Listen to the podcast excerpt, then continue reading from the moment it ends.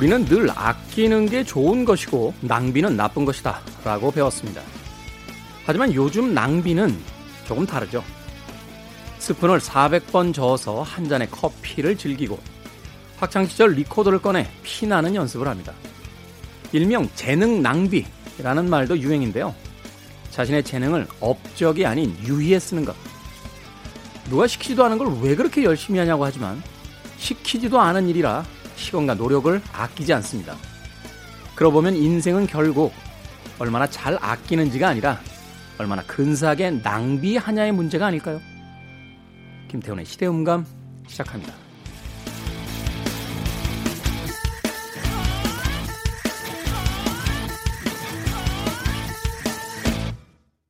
그래도 주말은 온다. 시대를 읽는 음악 감상회 시대음감 김태훈입니다. 한동안 왜 탕진잼이라는 게 있었죠. 소확행도 아마 그런 음, 맥락에서 등장했던 하나의 유행으로 생각합니다. 인생 내 맘대로 되는 게 별로 없으니 사소한 거라도 한번 마음껏 소비해 보자. 또 작은 것을 어, 사고 쓰고 하면서 비록 소소하지만 아, 확실한 행복을 얻어보자. 하는 유행이 뭐 현재도 있습니다. 그러고 보니까 우리는 어린 시절부터요. 뭐 낭비하지 말라는 소리 제일 많이 들었어요. 그 중에서 제일 많이 든 게 시간 낭비하지 말라. 응? 그거 하면 밥이 나오냐? 응? 떡이 나오냐? 막 이러면서. 제 어머니가 맨날 저한테 그러셨어요. 야, 맨날 영화만 보고 음악만 듣고 너 그래가지고 밥 먹고 살겠냐? 아, 그걸로 밥 먹고 삽니다. 그런, 그런, 생각해 보면 낭비가 아니었던 거죠. 예, 제 나름대로의 어떤 공부를 하고 있었던 건데. 좀 다른 이야기긴 합니다만. 몇 년 전에요. 엄청난 부자분을 만나서요. 자산이 한 천억이 넘는다라고 하는 슈퍼 리치입니다. 진짜. 엄청난 부자세요. 근데 이분이 너무 검소하신 거예요. 너무 검소해요. 식사를 하는데 도가니탕이 그 당시 7,000원이었고 설렁탕이 5,000원인데 저는 도가니탕을 먹고 싶은데 설렁탕을 시켜 주시더라고요. 2,000원 아끼시면서. 그때 깨달은 게 하나 있습니다. 어, 그분이 이제 자산은 한 천억 정도 있는데 돌아가실 때까지 본인이 뭐 사는 집이나 차 이런 건 좀 빼고요. 쓰실 돈이 한 제가 보기엔 한 5, 6억도 안 되실 것 같아요. 근데 저는 이제 천억은 없습니다만 어, 임종이 임박하면 어, 친구들한테 이렇게 돈을 꿔서라도 많이 쓸 거예요.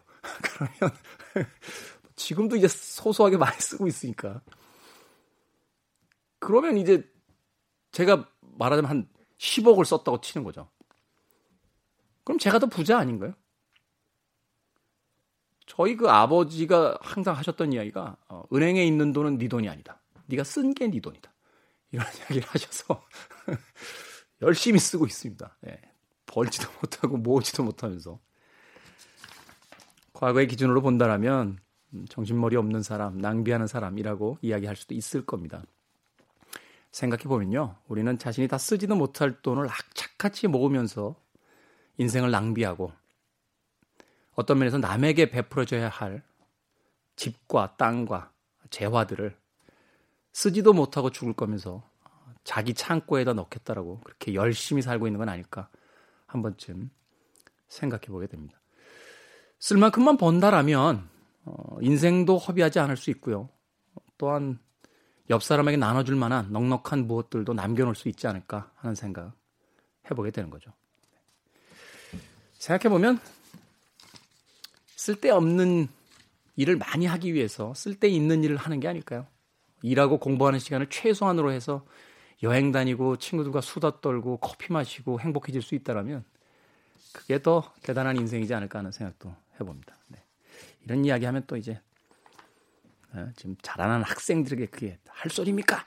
하시는 분들도 계시고 성실하고 근면하게 지금 어, 살아야지 하는 분들도 분명히 계실 것 같아요. 네. 각자의 선택이니까요. 자, 김태훈의 시대음감, 시대 이슈들 새로운 시선과 음악으로 풀어봅니다. 토요일과 일요일 오후 2시 5분, 밤 10시 5분 하루에 두 번 방송되고요. 팟캐스트로는 언제 어디서든 함께 하실 수 있습니다. 블레어의 곡 준비했습니다. Have fun, go mad.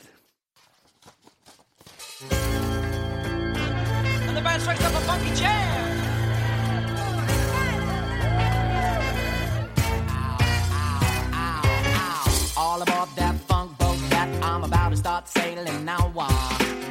All your riggers and all your party chickens, everybody's in the funky blowout.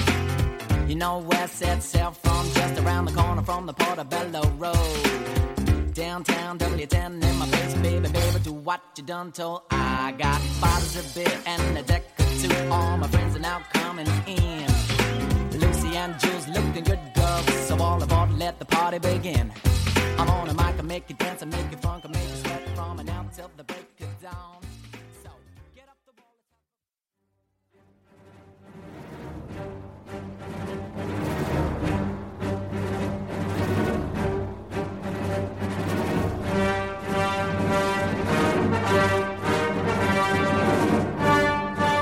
NBA 농구 황제 마이클 조던과 시카고 불스의 90년대 황금기를 담은 다큐멘터리 더 라스트 댄스에서 감독 필 잭슨은 농구계의 닥보스 데니스 로드맨에게 이렇게 말합니다. 너는 거꾸로 걷는 사람이야. 평범하지 않지만 꼭 필요한 존재. 인디언 신화의 헤요카처럼 말이야. 그날 이후 로드맨은 조던과 최고의 호흡을 자랑하며 불스의 전설을 이끄는 리바운드의 왕이 됩니다. 우리 시대의 영화 이야기 무비 유환. 이분은 옆으로 걷다가 이제는 뒤로 걷기까지 하는 그런 분이라고 소개할 수 있겠죠. 최광희 평론가 나오셨습니다. 안녕하세요. 네, 안녕하세요. 이 영화 보셨어요? 이거 굉장히 화제가 많이 되고 있더라고요. The Last Dance? 네. 못 봤습니다. 음. 아, 근데 이거 그 넷플릭스에 뜬 거는 많이 봤어요. 그죠. 볼까 말까 볼까 말까 막 계속 고민하던 와중이었어요. 저도 안 봤는데 네. 이상하게 음. 아마 최강희 평론가도 그런 기분일 거라고 보는데 자꾸 대놓고 추천하잖아요. 네. 안 보게 돼요. 왠지 1페이지에 있는 거 잘 안 봐요. 음. 이렇게 넘어가가지고 음. 취향 찾아서 이렇게. 그 맞아요. 그러니까 그 넷플릭스가 저한 뭐 최강희님에게 맞는 뭐뭐 뭐 어울릴 만한 컨텐츠 해가지고 거의 뭐 일주일에 한 번씩 이렇게 이렇게 올려주잖아요. 뭐 메일로도 보내고 뭐 하는데 그런 작품들은 이제 안 보게 돼요. 네. 저항감이 생기더라고요. 저는. 제가 얼마 전에 이제 음. 일본 애니메이션인 격투기 바퀴 네. 이걸 몇 개 봤거든요. 음. 그 다음 날부터 온통 싸우는 영화들만 다 추천하고 음. 하여튼 그 아, 이 추천 알고리즘 뭐 넷플릭스뿐만이 아니라 뭐 IPTV에서도 그걸 지금 하고 있으니까 관계자분들께 이야기 드리는데요. 너 이것도 좋아할 거야, 좋아할 거야라고 아, 하는데 예, 예. 예, 그렇지 않습니다. 음. 네. 자, 김태현 시대 음감 음, 우리 시대의 영화 이야기. 알고리즘은 우리를 몰라도 어, 영화는 우리 시대를 이야기합니다. 오늘은 어떤 영화들을 가지고 또 시대에 대한 이야기 들려주셨습니까? 네, 뭐 시대 음감이니까 네. 네. 그 시대를 읽을 수 있는 읽어내는데 아주 유효한 그런 그 영화들을 좀 골라봤는데요. 그 요즘 요즘 돌아가는 세상을 조금 어느 정도 이렇게 뭐랄까 이해하기 좋은 그런 영화들이 있어요. 네. 영화라는 게 기본적으로 그 시대를 반영하잖아요. 그 시대의 네. 어떤 정서, 불안감, 공포 음, 뭐 이런 것들을 반영하죠. 그렇죠. 네. 그랬던 뭐 1960년대에 만들어졌다고 해서 반드시 1960년대라고 하는 시대상만을 투영하고 있다고 보기도 어려워요. 왜냐하면 영화라는 것도 인간 사회 또 인간성의 투영이기도 하기 때문에 시대를 뛰어넘어 어떤 보편적인 그런 통찰을 보여주는 그런 작품들도 있어요. 네. 우리는 그런 작품들을 걸작이라고 얘기를 하죠. 그렇죠. 뭐 삶의 어떤 보편성 네. 것들을 보여주는. 어떤 면에서는 옛날 영화이긴 하지만 좀 시간이 지난 영화이긴 하지만 지금 들여다봐도 아 이 시대를 어 뭐랄까 이렇게 이해하는 데 있어서 아주 그 중요한 그 실마리를 안겨주는 영화들이 있어요. 네. 그래서 오늘은 그런 작품들을 뭐 아주 많이는 아니고 뭐 굵직하게 한 두 편 정도 그 헤아려 볼까 합니다. 뭐 워낙에 유명한 작품들이라 제가 소개한다는 표현은 적합하지 않고 네. 헤아려 본다. 그러니까 다시 한번 그 작품들을 좀 되짚어 보는 그런 시간을 가졌으면 좋겠습니다. 먼저 첫 번째 작품은 어떤 작품입니까? 요즘에 뭐 그 뉴스 보시는 분들은 아, 시겠습니다만 홍콩이 뭐 작년부터 계속 난리지 않습니까? 홍콩 송환법 또 국가보안법 뭐 이런 것 때문에 홍콩 상황이 좀 심각한 것 같아요. 네. 음. 지금 홍콩 시위를 보면서 이 영화가 당연히 떠올랐어요. 어떤 영화입니까? 그건 뭐냐면 그 홍콩에 어쩌면 지금 이 사태를 미리 예견이라도 한 듯한 그런 어, 뉘앙스 분위기를 펼쳤던 많은 분들의 추억 속에 있었던 영화죠. 영웅 본색. 저는 에로 영화인 줄 알고. 아니 근데 영웅 본색이라는 영화는 이 영화 제목만 말해도 벌써 소주 한 잔 마신 뒤에 나오는 그 의, 성어 이게 그냥 자동으로 따라붙는 분들이 많으실 거예요. 이 영화는 사실 네. 그 80년대와 90년대의 청춘을 보낸 사람들에게는 음, 일종의 어떤 기념비적인 영화죠. 네. 네. 기념비적인 영화고 그냥 청춘의 한그 그 빼놓을 수 없는 시그네처 같은 그런 영화죠. 네. 영문색을 보지 않은 사람과는 말을 섞지 마라. 뭐 이런 얘기가 들 정도로. 당시에는 이제 멀티플렉스가 음. 아니라 이제 개봉관 시스템이었는데 네네네. 네, 네. 극장에서 이제 한 영화는 한 극장에서만 상영되고 있었는데 이게 극장에서 상영이 다 하면 소위 이제 지역에 있는 조그만 재개봉관이라는 데로 가서 또그 음. 그 상영을 했잖아요. 네네. 제가 알고 있기로 이 영화가 아마 화양극장인가에서 개봉이 됐다가 흥이 잘 안 되고 음. 재개봉관으로 넘어가서 거기서 이제 그 소위 고딩들 당, 당시의 고딩들에 의해서 폭발적인 인기를 얻으면서 맞습니다. 예. 예. 정말 뭐, 뭐 다시 말씀드리면 입이 아프고, 그러니까 이 영화 때문에 뭐, 뭐 소마가 이렇게 뭐 성냥개비 씹는 거, 뭐 손가락으로 동전 돌리기, 뭐 이런 것들 많이들 흉내냈죠.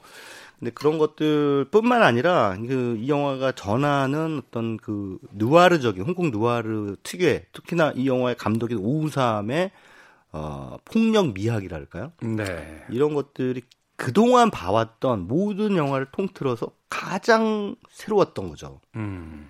아, 너무 멋있는 거예요. 이 전까지 네. 홍콩 영화는 네. 그 무협 영화 아니면 성룡 영화 딱 두 개로 네. 나눠졌었는데. 네. 그렇죠. 그 무협 영화도 보면은 일단 비현실적이잖아요. 하늘을 붕붕 날아다니고. 그죠. 네, 호금전 영화 특히 그랬죠. 근데 그런 거는 그냥 소수 마니아들이 좋아하는 우리가 무협 마니아들이 있다시피 네. 그런 영화였는데 영문색에 이르러서 이제 홍콩 누아르의 하나의 그 정점을 본 거죠. 음. 근데 이 영화가 이후에 이제 많은 평론가들이 이 영화를 평가를 할 때 아까 제가 말씀드렸던 홍콩 영화의 이 역사적 맥락 안에서 이 영화가 차지하고 있는 위치라든가 오우상 감독의 연출력이라든가 이런 면에서 이 영화를 논하는 분들도 계셨습니다만 어, 영화 평론가 중에는 이 영화가 전하는 당시 당대 홍콩 사회의 어떤 분위기라든가 이런 거에 집중하는 그런 시각들도 많이 했, 있었습니다. 이 영화 가장 신선했던 건 네. 갱들이 주인공이었다. 네. 있을 수 없는 일이죠. 그러니까 지금 현재 그러니까 뭐좀 중국 정부, 그러니까 이 대륙 중부 중국을 말하는 겁니다. 그럼 본토인 중국의 입장에서는 있을 수 없는 일인 게 이 영본색 같은 영화는 본토에서 만들어질 수가 없어요. 그죠. 예. 그리고 지금 중국 영화는 중국 영화 아직도 검열이 있습니다. 근데 검열할 때 일단 경찰이 총을 맞는다. 이거 있을 수 없어요. 예. 그런 장면이 만약에 들어갔다. 그럼 바로 이제 삭제됩니다. 영화의 네. 그 주인발과 정룡의 직업은 위조 집회범이에요. 네, 위조 집회범인데 그 위조 집회범들이 너무 너무 멋있게 나오는 거예요. 그러니까 그 어떻게 보면은 이제 그 권력 혹은 정치 세력 또는 정부 입장에서는 소탕돼야 될 사회 네, 악이죠. 사회 악이죠. 사회 악인데 이 사람들이 이 우정을 얘기하고 형제 간의 그 이 도리를 얘기하고 네. 이런단 말이죠. 그, 그리고 도리를 얘기하면서 그 도리를 지키는 게 이제 총지라는 거예요. 복수하러 가죠. 제가 아직도 기억하는 대사가 아, 자기 그 동료가 이제 잡혀가고 나서 어, 갱스터 두목이 탁 이렇게 얘기하잖아요. 어, 강호의 의리가 땅에 떨어진 지 오래. 아, 그렇죠. 어, 그 의리를 지키기 위해 이제 복수하러 가는 네. 그 주윤발의 모습 지금까지 또 선명하게 떠오릅니다. 근데 여기서 사실은 정용이라는 배우가 연기한 송자우 그리고 이제 송자우의 동생인 장국영 고 장국영이 연기한 송아걸 네. 이두 사람의 그 관계가 기둥 플롯인데 어이 아걸 입장에서 장국영 씨 그러니까 장국영 입장에서는 형이 어 이 갱이라고 하는 것이 있을 수 없는 일이에요. 이 사람이 경찰이잖아요. 그죠. 직업이 자기 직업이 경찰인데 형이, 갱이에요. 위조 집회범이라는 것을 나중에 알게 되죠. 그래서 이제 그 배신감에 이제 형을 완전히 그 멀리 하게 되고 그런 안타까운 그런 상황에서 또 조직의 배신 때문에 형은 또 자기의 위, 그 위치를 잃게 되고 그 그런 가운데 이제 복수를 하면서 에, 그 주인발은 자기 다리에 또 총을 총상을 입게 되고 총상을 입고. 예 이러면서 사실은 이들이 누렸던 그 위조 지폐범을 한참 잘 나가면서 누렸던 그 모든 호사스러운 상황들이 다 끝납니다. 네. 다 끝나고 이제 비극적인 상황으로 치달아 가는 와중에 다시 이제 조직을 재건하기 위한 어 막바지 하이라이트 이제 총질 네, 그걸 향해서 달려가죠. 아, 나 이 영화 대사 다 기억나. 아, 그 좀 해주세요. 사당에서 다, 그 담배를 물고 이렇게 했는데요. 네. 주윤발이 음, 정룡이 묻죠. 신을 믿나? 다 그러니까 음. 믿지. 음. 운명을 잡는 자가 신이야. 내가 신이야. 다. 아. 네. 근데 어떻게 보면은 이거를 좀 이제 아전 인수로 좀 확대 해석해 볼게요. 이 네. 영화의 설정을. 그 장국영은 경찰이에요. 그러니까 경찰이죠. 공권력 혹은 어떤 정의로움을 상징하는 거죠. 제도를 예, 상징. 제도를 상징하는 겁니다. 그리고 이 적룡과 주윤발은 사실은 제도 바깥에 있는 사람들이죠. 무법자들이죠. 예, 예, 예. 법을 지키지 않는. 예. 그래서 어떻게 보면은 형제 간의 에, 이 연도 끊어버릴 수 있는 그 장국영이 가지고 있는 정의 정의감이라고 하는 것이 표면적으로는 처음에는 그 플롯으로 가다가 나중에 그 하이라이트 총질의 과정에서 하이라이트 총질은 영화 용어인가요? 아니 그냥 제가 만든 말이에요. 하이라이트 총질을 하는 와중에 정룡이 총에 맞고 먼저 네. 그리고 이제 장국영이 사실은 그 자기 형을 이렇게 구하려고 이렇게 적극적인 어떤 그런 걸 하지 않습니다. 왜냐하면 형은 형이기 전에 이 갱이에요.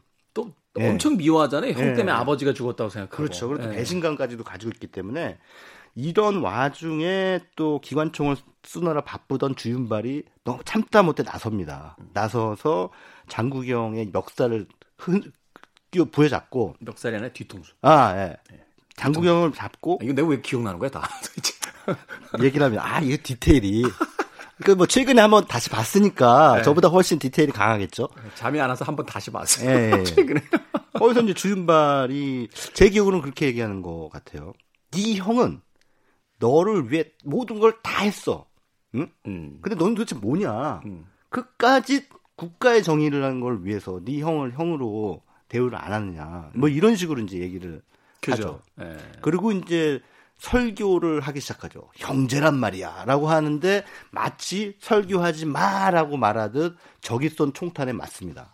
그러니까 이제 꼰대들은 안 돼. 이런 어떤, 어떤 의미, 이 의미를 부여했던 것 그런 같아요. 심오한 어. 의미가 있었군요. 이미, 이미 80년대에 막, 막 형제가 어쩌고 막 음. 이렇게 주연팔이 설명하다가 형제란 하는 순간 야 아. 그만해. 그래서 그렇죠. 그래서 여기까지! 이런 여기까지. 거죠. 총 맞고 쓰러지잖아. 예, 총 맞고 장렬하게 쓰러집니다. 네.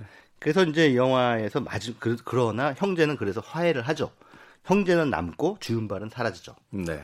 근데 어떻게 보면은 그 가장 에, 갱들의 그 논리에 충실했던 주윤발이 이제 희생을 한- 하고 음. 이두 사람의 형제를 이제 살려놓는 건데 화해하는. 예 근데 이제 뭐 제가 그 설정에 대해서 다시 한번 이렇게 되- 짚어봤습니다만 어, 결국은 갱이었던 형과 그리고 경찰이었던 그 국가 공권력을 상징하는 경찰이었던 장국영이 어, 그 모든 그 갈등들을 뛰어넘어 형제로 회복한다라는 것이 이 영화의 플롯입니다. 아주 음, 중요한 네. 플롯이죠.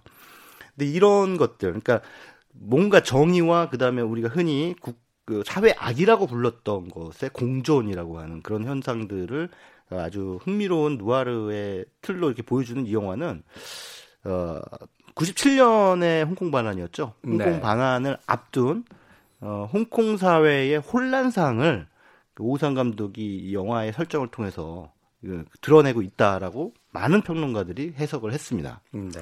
근데 이 영화가 품고 있는 그런 모습이 여전히 지금 어, 홍콩 사회를 둘러싸는 혼란상을 이해하는 데 있어서도 아주 중요한 텍스트가 되고 있는 것 같아요. 음, 그렇죠. 네. 홍콩인들의 지금 심정이라면 바로 이 영화 속의 주인공인 정룡이나 주윤발처럼 음, 초법적인, 무법자적인 그래서 어, 국내법으로 묶여 있는 중국과 홍콩의 어떤 이런 종속적 관계에서 음. 벗어난 인물들이 등장해서 자신들을 좀 구원해 주길 원하고 있는 게 아닌가 하는 생각도 드네요. 음, 그렇죠. 그러니까 어떻게 보면은 이 영화에서 그 장국영이 맡은 경찰이 중국 정부라고 봐도 무방할 것 같아요. 그죠?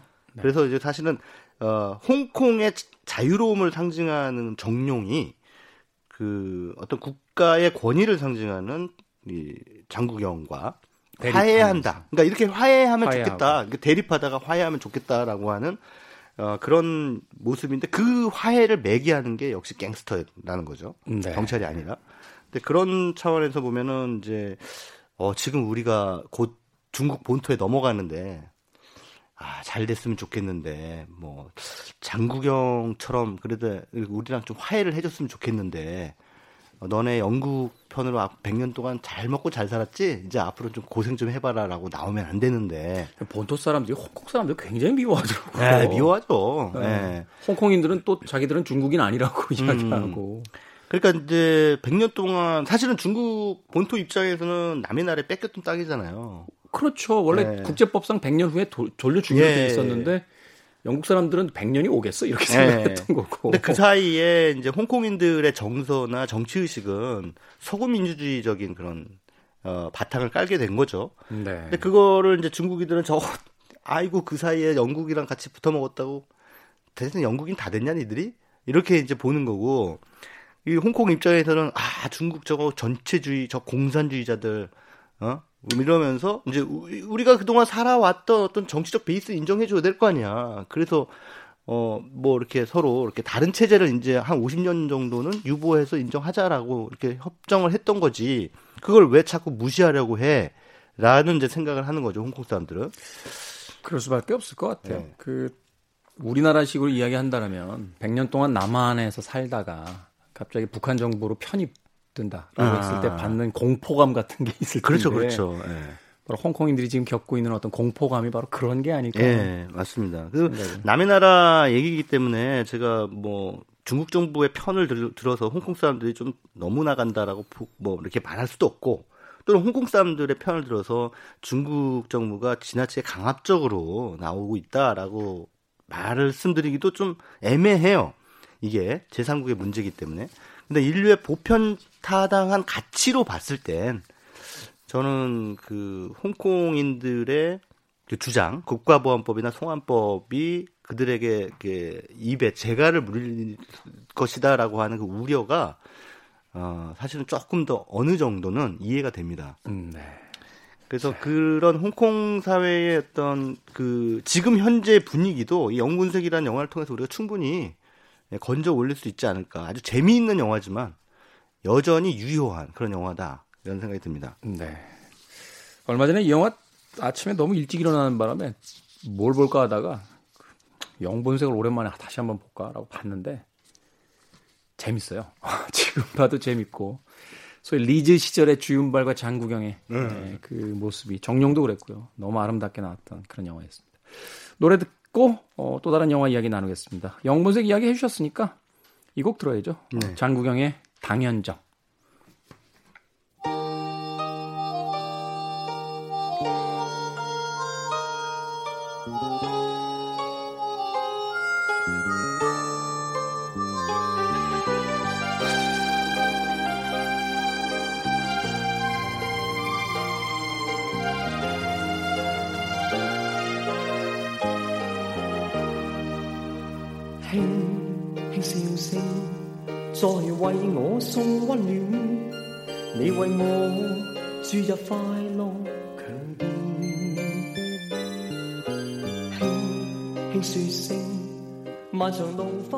적. 장국영의 목소리를 들으니까 이미 30여 년이 넘게 흐른 음, 흘러간 어, 그때가 떠오르네요. 네. 생각해보니까 그때 아, 고2 때인가 고3 고2 때였나요? 어, 네. 영어 사전 헌책방에 팔아가지고 영화 보러 갔던. 네. 재수했어요. 그래서 재수에 예, 저의 재수에 가장 큰 영향을 줬던 영화 두 편이 어, 영어 사전을 팔아서 봤던 영웅 본색과 어, 수학 정석을 팔아서 봤던 나인하프 위크였어요. 예. 나인 아프리크와 영문색은 뭐라도 팔게 만드는군요. 역시 돈이 없으니까. 아 저는 그 나인 아프리크를 보기 위해 이제 제 당시 고등학교 때 가입됐던 서클에 공금을 횡령했어요. 기분 큰일 나시네. 네. 그리고 영웅 본색을 보기 위해 이제 친구 누나의 전축을 팔았습니다. 나중에 메워 드셨죠? 아니 못 메웠죠. 그냥 저지른 거죠. 그러니까 친구를 꼬드겨서 누나의 전축을 팔아서 아, 영웅 본색을 그렇죠. 보러 가자. 네. 이렇게 이제 얘기를 해서 네. 물불 안 가리고 영화를 봤었죠. 그러니까 어, 최강희 평론가는 아울로야. 무법자야 거의. 자, 영웅본색에 대한 이야기를 통해서 어, 20세기 말 그리고 20세기 초까지 펼쳐지고 있는 홍콩과 중국의 그 불안한 관계에 대한 이야기 음. 해주셨고요. 또 어떤 영화를 가지고 우리 시대를 설명해 주시겠습니까? 네. 음, 이 영화도 뭐 많이 그 거론되는 영화죠. 다크나이트. 다크나이트. 뭐 단순 슈퍼히어로 영화가 아니라 영화가 던지는 화두나 뭐 이 철학적인 주제들이 굉장히 흥미로워서 어 여전히 많은 사람들에게 그 회자되는 그런 작품입니다. 크리스토퍼 논란이 감독을 했고 이 영화는 사실 다크나이트는 배트맨의 영화가 아니에요. 잘 아시다시피 조커 영화죠.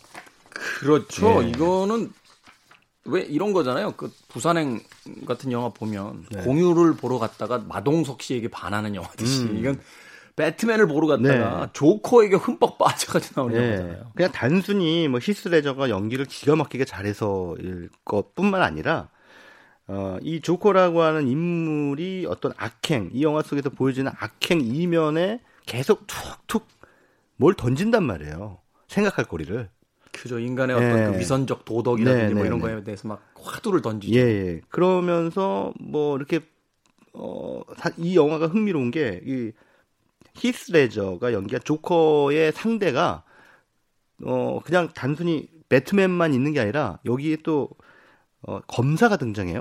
하비 하비덴트 네, 하비덴트라는 검사가 등장하는데 이 하비덴트라는 검사가 상징하는 바는 고든시 그 고담시죠 고담시 고담시 의 공권력이에요 정의로 우리가 흔히 뭐 미국은 아직도 법원이라고 하면은 이제 저스티스라는 말을 넣잖아요. 그죠. 정의. 예, 예, 그 정의를 상징하는. 그런데 이제 히스레저는 그걸 비웃죠. 음. 조커는 조커는 그걸 비웃어. 그 너의 정의가 도대체 그게 누구의 정인데 누구를 위한 정인데라고 해서 계속 그것을 이제 비웃으면서 어 이 세상을 어, 사실 이제 조커 입장에서는 이 세상을 지배하는 자들이 만들어 놓은 질서에 나는 동의하지 않아라고 음. 얘기하는 거죠. 그래서 그런 면에서 이제 영화는 상당히 우리한테 지금 이 시대에 어, 미국의 정치뿐만 아니라 전 국제 질서까지도 이렇게 생각할 거리를 거기에 대해서 우리가 생각할 거리를 안겨주는 영화가 아닌가 이런 생각이 드는데 여기 의미심장한 장면이 하나 있어서 뭐 영화 많이들 보셔서 한번 그 상기를 한번 해보시면 좋을 것 같습니다. 의미심장한 장면이 있는데 이 하비덴트 검사가 열심히 정의감을 품고 이 고담 씨의 부조리를 파헤치다가 네. 어, 결국은 이제 테러를 당하죠. 테러를 당하고 이제 얼굴 반이 날아. 네, 얼굴 반이 이제 흉측한 얼굴. 그래서 나중에 이제 투페이스가 되지 않습니까? 근데 그러면서 이제 자기 애인도 목숨을 잃어요. 그 와중에 네. 어 레이첼이라고 하는 자기가 사랑하는 여성도 이제 어, 희생당하게 되고 그래서 병원에 이제 누워 있는데 아 이 조커가 나타난 거예요. 네. 조커가 어, 누워 있는 하비단트에게 다가와서 이제 얘기를 합니다. 어, 너가 누워 있는 거, 그 너가 누워 있는 거는 내 책임이 아니야. 음. 나는 어, 자기가 테러 해놓고. 네, 철창에 있었어 그때. 그러니까 철창 안에 감옥 안에 있었잖아. 그러니까 내가 한 게 아니야라고 얘기하니까 이 하비덴트가 네 부하가 했으면 네가 한 거지. 이렇게 이제 얘기를 하고요. 그러니까 네 부하 정확하게 얘기하면 하비덴트의 계획, 그 대사가 뭐냐면 네 부하가 했다면 그것은 너의 계획이야. 그러니까 너의 계획대로 네 부하가 움직인 거 아니냐라고 이제 얘기를 한 거죠. 그러니까 이제 그때에서부터 그 얘기에 대해서 이 조커가 쭉 일장 연설을 하기 시작합니다. 근데 이 일장 연설이 정말 너무 기가 막힌 거예요. 원래 궤변이 화려해요. 예. 그래서 그 일장 연설을 제가 한번 읽어보겠습니다. 아, 그걸 또 읽어요? 네. 네. 그 조커 흉내를 한번 내보겠습니다. 네. 네. 참 다양한 역을 해서. 널 여기에 눕혀놓은 건 모사꾼들이야. 이러면서 이제 하죠. 좀 조커하고는 조금 거리가 좀 있는 것 같아요. 아? 약, 약간 아. 일본 영화 나오는 귀신 할망 아, 같은. 제가 감히 어떻게 그 히스레저의 연기를 흉내낼 수가 있겠습니까? 네. 이거예요. 그러니까 네 부하 지신이 네 계획이지라는 말에 그 조커가 이렇게 얘기합니다. 내가 계획적인 인간으로 보여? 어. 어. 내 정체가 뭔지 알아? 나는 차를 따라가는 개야. 따라잡고 나면 뭘 어쩔지 모르겠더라고. 나는 그냥 저지르는 거야. 마피아도 계획을 하고 경찰도 계획을 하지. 고담시도 계획을 해.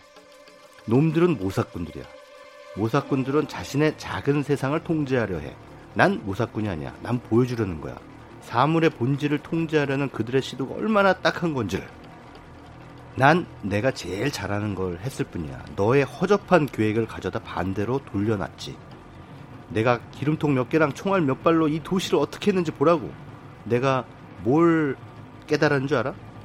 일이 계획대로 되면 아무도 놀라지는 않아. 그 계획이 아무리 끔찍해도 말이야. 내가 내일 언론에다가 윤관범이 총 맞아 죽을 거라든가 군바리를 가득 태운 트럭이 폭발한다고 해도 아무도 안 놀래. 전부 다 계획의 일부니까. 하지만 하찮은 늙은 시장 한 명 죽을 거라고 하면 다들 정신이 쏙 빠지지. 이러면서 여기서 이제 아주 결정적인 대사입니다. 이 네. 결정적인 대사가 뭐냐면 기다리고 있습니다. 예. 작은 혼돈을 소개할게. 정해진 질서를 뒤엎으면 모든 것이 혼돈에 빠지지. 나는 혼돈의 대행자야. 혼돈은 공평하거든. 아, 이런 놀라운 철학적 대사를 날립니다. 그러니까 영화 역사상 그 양들의 침묵의 하니발 렉터 이후에 네. 최고로 철학적인 악당이었어요. 네. 아, 근데 이 말이 너무 멋있지 않습니까? 혼돈의 대행자. 나는 혼돈의 대행자. 예. 그러니까 이게 뭐냐면 이 혼돈이라는 말이 예, 그 상대 쪽에 그 반대편에 있는 그 말이 아까 잠깐 몇 몇번 나왔지만 몇 번 나왔지만 계획, 질서, 계획 모사꾼. 모사. 예. 그러니까 그 모사꾼들의 계획에 반대편에 자기가 있다는 거죠. 음. 모사꾼들은 뭐든지 앞으로 이렇게 할 거야라고 하면서 엄청나게 끔찍한 짓을 미리 예고하고 한단 말이에요. 그러니까 사람들은 그것이 정말 끔찍한 짓인지도 모르는 상태에서 음 세상이 원래 저렇게 굴러가는 대로 굴러가는구나라고 본다는 거죠. 말하자면 음, 어떤 분쟁의 선전포로하고 군대를 파견하고 그렇죠. 이를테면은 뭐 이라크 전쟁도 마찬가지. 이라크하고 전쟁 한 해 만에 뭐 거의 한 몇 개월 동안 그러다가 그러면서 새벽에 로켓포 쏘기 시작하면서 침공을 해요. 예. 침공을 하면 그러면은 사람들은 어 전쟁이 일어났구나 이렇게 생각한단 말이에요. 그냥 어, 큰 엄청나게 그 어떻게 보면 상당히 충격적인 상황이 벌어졌는데도 불구하고 별로 놀라지 않는다는 거예요. 네. 이제 이런 얘기를 이제 조커가 바로 그런 세상의 부조리를 이 대사를 통해서 지적을 하고 있는 거죠. 그러면서 사람들이 드러내는 어떤 민낯 같은 네, 모습. 네. 사실은 그 이 배에서 가장 이 영화에서 가장 그 중심적인 어떤 그 게임 중에 하나가 죄수를 태운 배와 일반 시민들이 탄 배에다 서로 폭탄을 심어놓고 이제 방아쇠를 주잖아요. 네, 그렇죠. 누가 먼저 당기나. 네, 네. 근데 오히려 우리가 예상했던 결과는 다른 어떤 반응들을 아, 예, 보일 예. 때 그러지만 크리스토퍼 놀란이 사실은 그게 이제 죄수의 딜레마 게임이라고 또 있는데 네. 그 죄수의 게임, 죄수의 딜레마 게임에 의하면 거기서는 상대방의 배를 폭발시키는 버튼을 누르게 돼 있습니다. 상대를 믿지 못하는. 예, 인간이라면. 그러니까 보통 일반적으로 그 A라고 하는 죄수가 있고 B라는 죄수가 있는데 공범이에요. 근데 이제 서로 이렇게 같이 붙여 놓으면 검찰 수사 때 취조실에서 어, 얘기를 안 하죠. 자백을 안 하죠. 그런데 따로 따로 불러서 따로 불러서 쟤는 결- 얘기했는데 너 입 다물면 넌 10년이야. 어, 너, 너만 손해야. 어. 결정적인 증거를 네가 대면 너는 1년, 쟤는 10년 음. 이렇게 해줄게라고 얘기하면 100이면 100 다 붑니다. 네. 이란 속담인가요? 그 네. 도둑들의 의리는 잡히기 전까지다라고. 그게 인간의 심리예요. 그러니까 인간은 기본적으로 아, 상대방을 못 믿어요. 네. 예. 그러니까 믿지 않는 거죠. 그래서 이제 이거에 뭐 죄수의 딜레마, 그러니까 죄수의 딜레마 게임이라는 게 한국 사회의 어떤 다른 건 몰라도 사교육 그 시장의 팽창을 설명하는데도 활용될 수가 있어요. 그러니까 이를테면 그럼 그렇게 봅시다. 어떤 학부모에게 모든 학부모가 예? 사교육을 안 합니다. 네. 음, 서로 합의하고 우리 네. 아이들 학원 보내지 맙시다. 네, 학원 보내지 맙시다. 자, 지금부터 우리 학원 보내는 거 아닙니다. 자, 모든 아이들은 다 학원 안 가고 사교육 끝납니다. 자, 그러면 이제 안 보내실 거죠? 이러면 어떻게 판단하겠어요? 그때 우리 아이를 보내면 우리 아이가 그렇죠. 보낸다는 거죠. 다 그렇게 생각한다는 거예요. 아니, 다는 아닐 거예요. 아니에요. 다는 실제로 보내요. 아니 그러니까 뭐냐면 다는 말만 해서 네. 말만 해서 그러니까 여기서 가장 중요한 건 뭐냐면 이 규칙을 어기는 자에게는 이런 어, 응징을 가하겠다라고 하는 공인된 어떤 규율이 있어야 돼요. 음. 그럼 만약에 지금부터 우리 사, 서로 사교육하지 맙시다. 자, 사교육하지 말기로 한 그 약속을 어기는 사람은 앞으로 수능 3년 동안 못 봅니다. 이러면 지킨다는 거죠.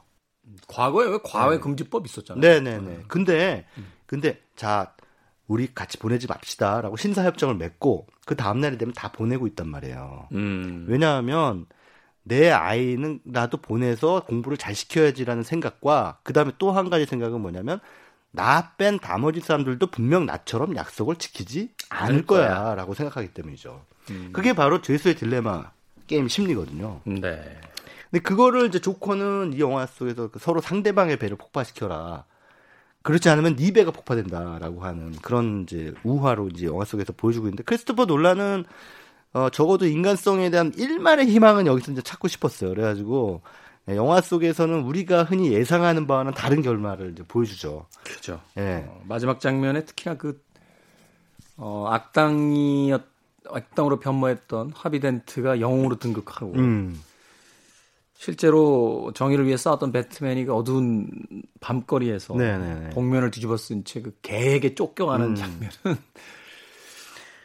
음, 우리가 살고 있는 세상의 어떤 이면을 보는 듯한 네. 그런 느낌도 들었었던 작품이라고 그 기억이 됩니다. 네, 여기서 사실은 조커는 그래서 자기가 혼돈의 대행자라고 본인을 소개하잖아요. 그 혼돈의 아이콘인 거죠. 케이아스. 음, 케이아스. 케이아스라는 그 단어도 굉장히 멋있게 발음을 해요. 케이아스. 이러면서 카, 오스죠 우리가. 예. 네, 근데 그거를 그 뒤에 이제 스도 그냥 스 이렇게 하는 게 아주 힘줘서 스 이러면서 발언하는데 네. 이 조커를 참고삼아 보면... 말씀드리면 우리 최강희 평론가는 카추자 출신. 근데 이 어, 조커를 보면서 사실 이 혼돈의 대행자, 이 시대의 혼돈의 대행자는 누구일까라는 음. 생각을 하면서 저는 문득 트럼프가 떠오르더라고요. 문득. 아, 그렇구나. 트럼프구나. 이 시대 조커는 트럼프야. 그러니까 왜 그런 그러네요. 세계의 네. 어떤 그 정해져 있던 규칙과 질서를 지금 다 엉망을 만들고 네. 있잖아요. 그런데 사실 그 그러니까 왜 오바마 정권 말기에 그 사실 트럼프가 이제 대선에서 승리를 하게 된 결정적인 이유가 그 백인 하류층들, 그러니까 백인 노동자 샤이 샤이 트럼프라고 예, 예, 하는 예. 음. 이런 사람들의 표심을 얻었기 때문이라고 하잖아요. 근데 그들이 사실은 이전에 오바마 정권 시기에 기대를 했다는 거예요. 오바마 정권 시기와 클린턴까지 하면 거의 10년에 네. 걸친 어떤 민주당 정권 시기 그렇습니다. 그 민주당 정권에게 아니 클린턴 사이에 부시가 있었죠. 근데 그, 그렇죠. 그, 그 민주당 정권이 적어도 어 민주당은 조금 더 그 약자의 편에 서는 그런 정당이다라고 믿고 그들이 어, 미국에서의 그 경제적 약자들을 위한 정책을 결정 많이 적극적으로 펼칠 것이다라고 예상을 했는데 막상 그들이 정권을 잡고 나니 그 기대를 저버렸다는 거죠. 결국 그들도 똑같이 미국의 상위 1%를 위한 정책을 펼치더라. 그러니까 당신들이 네. 정권을 잡았는데 우리 네. 삶이 뭐가 나아졌냐. 그렇죠. 또 오바마 케어로 대표되는 그 여러 가지 정책들이 실패를 네. 하게 되면서 네. 이제 중산층까지도 이제 그 영향을 받게 되니까. 네, 그렇죠. 소위 샤이 트럼프라고 하는 네. 그 중하위층의 백인들이 이제 네. 트럼프에게 투표하기 시작했다. 그렇죠. 그래서 이들은 바로 트럼프라고 하는 혼돈의 대행자를 만난 거라는 거죠. 음, 네. 이거는 뭐 제 주장이 아니라 이건 그 정치 학계에서 이 영화를 어 이렇게 인용을 하면서 트럼프를 우리가 어떻게 이해할 것인가라고 하는 차원에서 이제 많이들 이 장면을 이제 인용을 해서 설명을 하는데요. 사실은 네. 그 이야기가 맞는 지점이 그 음. 미국 사회에서 이제 중산층 이하의 그 사람들이 되게 힘들어졌기 때문에 음. 사실은 삶이 팍팍할 때는 세상이 한번 뒤집어지길 바라잖아요. 맞아요. 네. 어, 그런 어떤 절 벼랑 끝에 몰려 있는 어떤 심정들의 음. 그 트럼프가 당선이 됐고 예. 어, 결국은 그것이 또 다른 어떤 혼돈의 시, 혼, 혼돈의 시대를 열게 된 음. 것이 아닌가 하는 생각이 드는군요. 그래서 이제 트럼프가 혼돈의 대행자라면 한 축을 담당하고 있다면 또 다른 한 축은 혼돈의 대행자의 또 다른 한 축은 트럼프의 버금가는 혼돈의 대행자 있지 않습니까? 김정은이라고. 그러니까 네. 우리 도저히 예측 불가. 우리 조커로도 힘든데 베인까지 예. 나타난 거야 지금. 예. 지금 다크나이트 라이즈까지 간 거예요. 그렇죠. 근데 이 두 사람이 지금 그 북미 관계를 그렇게 또 비유하는 분들도 계시더라고 정치학자들 중에 치킨 게임이라고 혹시 들어보셨는지 모르겠습니다. 음, 네. 벼랑 끝까지 자동차 타고 가다가 네. 겁쟁이가 먼저 브레이크 밟는 게. 네네네. 네. 근데 이거는 이제 정면 충돌 치킨 게임을 하는 거죠. 음. 저쪽에서 이제 김정은이 몰고 있는 자동차가 오고 있고 달려오고 이쪽엔 트럼프가 몰고 있는데 겁나면 눈 감고 옆으로 핸들 틀면 돼요. 음, 아니면 브레이크를 밟거나. 네, 아니면 브레이크를 밟던가. 근데 지는 거예요. 근데 서로 지금 안 밟겠다. 안 밟겠다고 지금 그러고 어, 있는 거예요. 브레이크 안 밟고 먼저 안 밟겠다. 아. 그래서 예측 불가의 그 혼돈의 아이콘 두 조커가 지금 어, 서로를 향해 달려가고 있는 상황에서 우리 우리만 지금 조마조마하고 있는 상황. 네, 이거를 이 다크나이트라는 영화에서 뽑아내지 않습니까, 제가? 문재인 행정부가 제발 다크나이트가 되시길 진심으로 바라봅니다. 자, 영웅본색과 다크나이트까지 기존에 있던 영화가 아, 바로 우리들의 시대를 어떻게 읽어내고 있는지 그것을 영화적 상상력으로 어떻게 구현하고 있는지에 대한 이야기 최광희 평론가와 나눠봤습니다. 감사드립니다. 네, 고맙습니다. 오늘 끝곡은 다크나이트 메인 테마곡을 골라봤습니다. 이 곡 들으면서 저도 작별 인사 드리겠습니다. 지금까지 시대음감의 김태훈이었습니다. 고맙습니다.